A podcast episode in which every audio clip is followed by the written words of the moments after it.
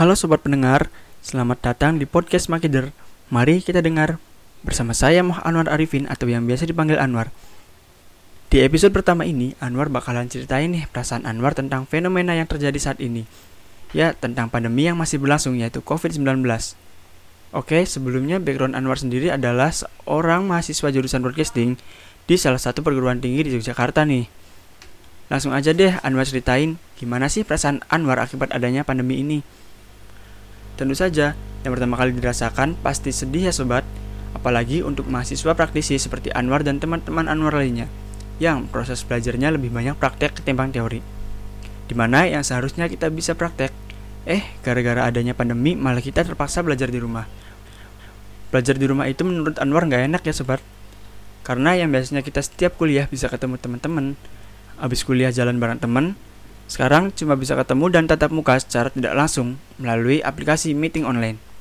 Belum lagi, terkadang proses belajar juga terhambat, entah karena paketan habis atau sinyal yang tidak stabil. Pokoknya, belajar online itu menyulitkan dan tidak enak. Tapi mau bagaimana lagi? Ini semua juga demi keselamatan kita dan orang lain ya sobat.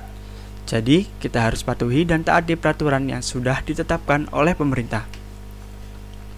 Di sisi lain, pandemi COVID-19 ini juga memiliki dampak positif kok sobat. Apa sih dampak positifnya? Yang pertama, sobat pendengar bisa lebih dekat dengan keluarga.